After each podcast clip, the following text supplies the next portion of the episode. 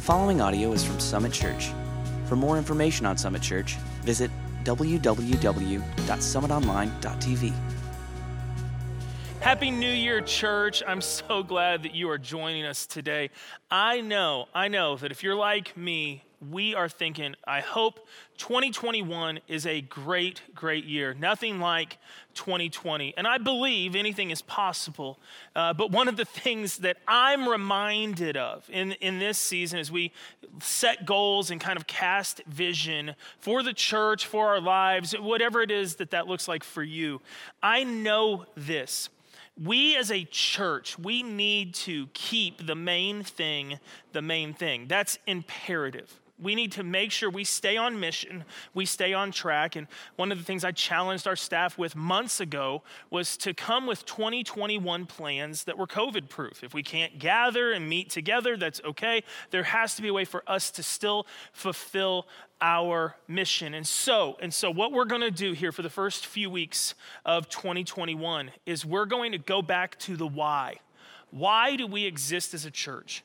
We're going to cast vision, and as the leader, as your pastor, I want to make sure that we understand why we are doing what we're doing. And the why is so important.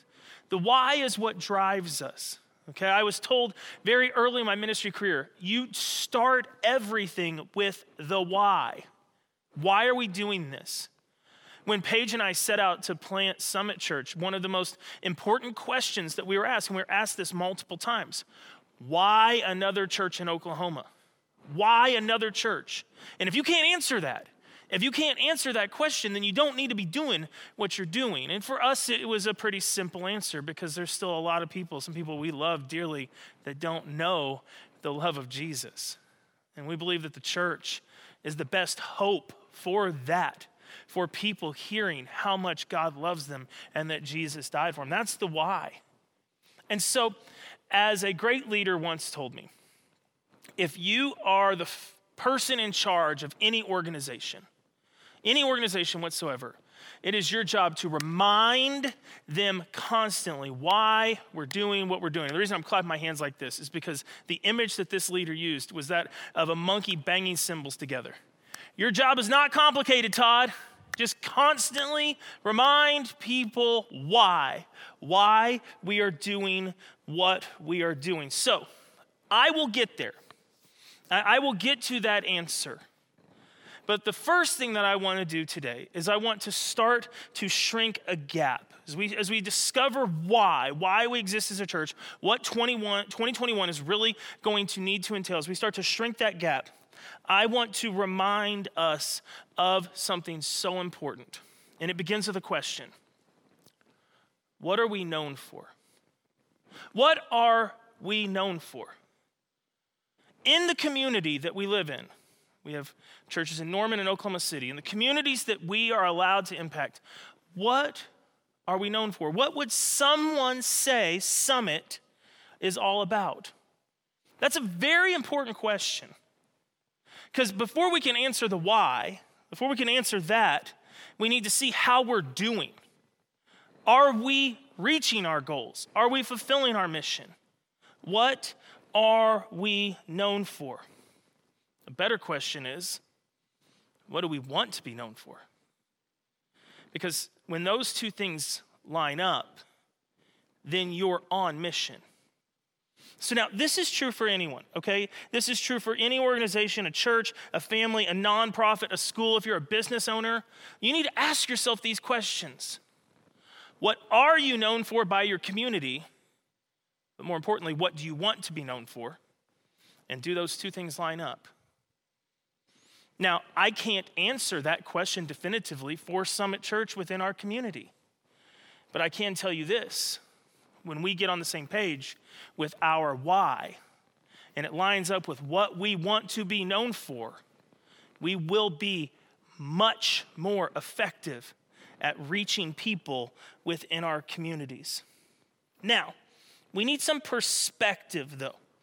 We need perspective of people that aren't sitting in our chairs, that aren't in your living room right now watching this, if you've been with us for a long time. We need perspective of someone else, an outsider's opinion, because when you ask a lot of people outside of the church, what is the church for? Their answer is simply this: it's not for me.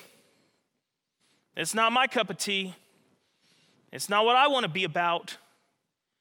And maybe it's because they tried it. Maybe it's because of hurt. Maybe it's because of a billion different reasons. But most of the time, the reason someone's not a part of a church is because they do not believe that that church is for them. They don't believe that that church cares about them or cares about their community, cares about their problems, cares about the things that they're going through. And that's a problem. That's a big disconnect. A lot of people don't care about the church because they just simply think the church doesn't care about them. Think about a random guy just sitting on a couch somewhere in the metro area. Random guy, not affiliated with any church anywhere. What is he most concerned about? What is he thinking about? It could be dozens of things, but probably his well-being, his family, his job, his security. Maybe his neighbors, his community. That's what's keeping him awake at night. He's not worried about Summit Church. That's not on his radar. He's not worried about what we're doing for our New Year's prayer guide or anything like that. He just wants to know, is he going to be okay? And there's this huge gap then between the church and this guy, because a guy doesn't think the church cares at all about him. And I think it's our job as a church to shrink that gap. So how do we do it? How do we create a church that guy actually cares about, that guy actually wants to investigate, that guy actually might want to attend? How do we do that? Well, just to make sure I'm being very, very clear, we're not just trying to create a church that middle-aged guys who sit on the couch love. We're trying to create a church that within our community removes obstacles from people being involved. And this is not a new problem. One of the biggest issues within the very early Christian church was the fact that some of the church leaders were trying to add a ton of extra stuff, a ton of extra rules, specifically rules about the Mosaic law, meaning some of the Old Testament laws. They were trying to say, hey, we need to make sure that we keep a lot of the old traditions. We need to make sure that it looks similar to how it did in the past. We need to make sure that everyone who's here is comfortable. And what happened then is you had non-Jewish people who were turning to the Lord Jesus, and they were coming into a church that they were told, you don't belong here. You're not part of the family. You don't look right. You don't speak the same language as we do. You don't understand our customs and our traditions. So this came to this massive point. Okay, just a few decades into the church's life, and they had a huge meeting in Jerusalem, and James, brother Jesus, was the church leader at the time, and they had this council going, all these religious people wanting to make sure that the rules stayed the same, and you had all these Gentiles going, you're causing stumbling blocks. You're making it impossible for my friends to come to church here because they don't understand you. And here was the conclusion. After a ton of debate, a ton of prayer, the Holy Spirit interceding, here was the conclusion. In Acts chapter 15, verse 19, James speaking says, this is my judgment. This is it. That we should not make it difficult for the Gentiles who are turning to God. We need to bridge the gap. We need to make sure that those on the outside see us making effort to bring them in, not putting up walls to keep them out. Because far too often, church, hear this, the church is known for what it's against, not for what it's for. And this is a travesty for one reason. Because God is for people. God loves that guy on the couch just as much as he loves you and me. The Gentiles who just simply wanted to come and worship were being told, no, you got to change first. You got to adapt. And it's crazy as that may sound to some of us today, there are many churches out there that do the exact same thing. Hey, we want you, but you need to come to us, and then you need to make sure you look like us. And a lot of times that person in the community, they don't want to come because they don't know what the church is for. They've just heard all the things that the church is against.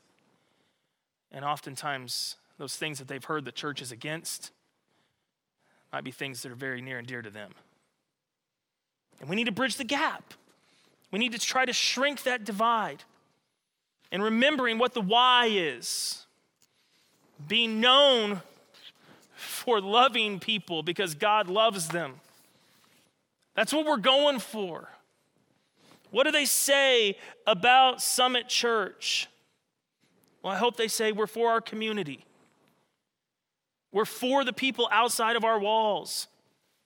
This greater Southwest metropolitan area. I hope they say we're for our schools.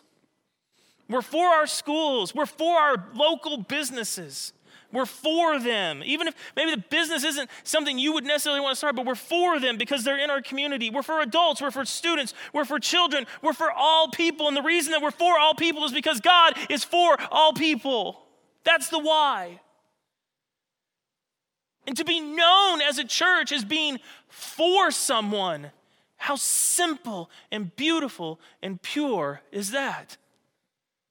And who in the community then could argue if we're simply saying, we love you because God loves you. We're for you because God is for you. Today I want to launch a movement within our church called For You. I want us all to adopt this language. As many of you already have this mindset, language is powerful. When we all start to speak in the same way, there becomes traction and momentum moving in a direction. Why are you serving at this local school? Because we're for them. What does that mean? Why are you for them? Well, we're for that school because God's for them. When we all start to speak that way, when we all start to say in those words why we're doing what we're doing, there's power. As we start this movement, there's three things that need to take place. Three things that need to take place, and they happen in order. The first thing is we need to create common ground. The common ground is easy. Do you want to know what the common ground is? Our community. That we are all a part of the same communities. So whether you live in Blanchard or Tuttle or Oklahoma City or Moore or Norman or Newcastle or Washington, wherever you live, you're for that community because you're part of that community, and that becomes common ground. We understand that, yes, we're a church, but we're a church that's part of a community. We're part of what's going on there. We get to talk about things that are going on in our community. That is the common ground. When we create that common ground, we get to tell people we want to live in this great community that has great schools and great parks and great environments and great social scenes. And we want to live in this community because we're a part of this community and we're for this community. We're active. We're advocates.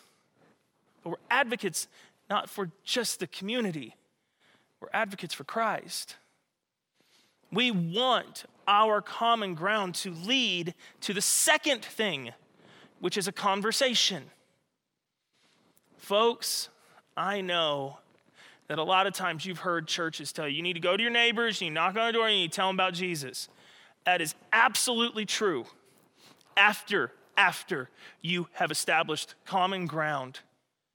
After you've established common ground, that conversation will naturally flow next. As you discuss your kids' schools, the sports teams, as you discuss how you want the road to look a little different next year, that common ground creates a conversation, and those conversations then, here's the beauty, when the Lord steps in. When the Lord steps in and takes those conversations to the next level, it creates connections. And you and the people within your community are now no longer opposite of one another. You're united. You're together. In that conversation, you've been able to tell them that you're for them. And when they ask, and that inevitably they will, why are you for me? Because God is for you. Have you ever heard a more simple way to naturally inject a gospel conversation into a relationship? I'm for you because God is for you. How do you know God is for me? Because he loves you. I can tell you a whole lot more about how I know he loves you as we get to continue to do life together, as we connect over like things within our community. Simple task, church, for this week, the first full week of 2021. Simple task. You ready? Just in hopes of creating common ground and conversation and connection and God working through all this. Simple task, here you go. Whatever trash day is for you. Now, some of you live out in the boonies and you burn your trash, this isn't gonna work. But for those of you who live in a neighborhood who have trash pickup on a single day, plan to pick up as many trash cans of your neighbors as you possibly can this week. You know what day it's coming. You know what time it naturally comes. Figure out a way to do that. And then, just because it's going to happen, you see someone else say, hey, did you pick up my trash can? Why would you do that? Thank you. I mean, no one's going to be mad, but why would you pick up my trash can? I just want to be for you. I want to be for this community. If they don't say anything else, it's a starting point. They say, what does that mean? Boom, now you have a conversation. And if God does something great, then you have a connection. Church, I know that seems so crazy. This is your plan, Todd? This is your big initiative, pick up trash cans? No, that's the first step towards common ground that will create a conversation that will allow people within our community to know that we're for them because God is for them. And hopefully then create a connection, not just between them and you, but between them and God. Hey, Todd, all people on my street already go to church. I'm not going to get to have those conversations. You'll be shocked what kind of conversations you get to have when you simply let people know you're for them. We're going to talk about this for several more weeks, but I've given you your challenge. What are we known for? I want Summit Church to be known for the fact that we are for people. That is COVID proof. That is a vision and a direction that will see lives changed and communities impacted. And I want to be all about that. Why? Because I believe that the church is the hope for the world. And we've got to change the narrative of churches just simply being known for what they're against. Because if God is for someone, then we are for them. So I just pray that today, as you engage in this conversation, you will come together and start to implement this language, this for you language, so that we together can fulfill our purpose and our mission in our communities. And that is to make disciples for the glory of God. I look forward to seeing what God's going to do in and through you. And right now, I just want to pray. I want to pray that God will move mightily this week in your life as you show people that you are for them. Father, thank you. Thank you for your love. Thank you for your grace, your mercy. Thank you for all that you have shown us and given us. And God, we know that you are for us. And for those listening today that do not know that, I pray that they would literally right now feel your love. They would feel your presence. And maybe it would be even through someone else explaining just how much, God, they love you. Father, help us. Speak truth into our communities, be light in our communities, and be for our communities because you are for them. We love you and we thank you. It's in Jesus' name we pray. Amen.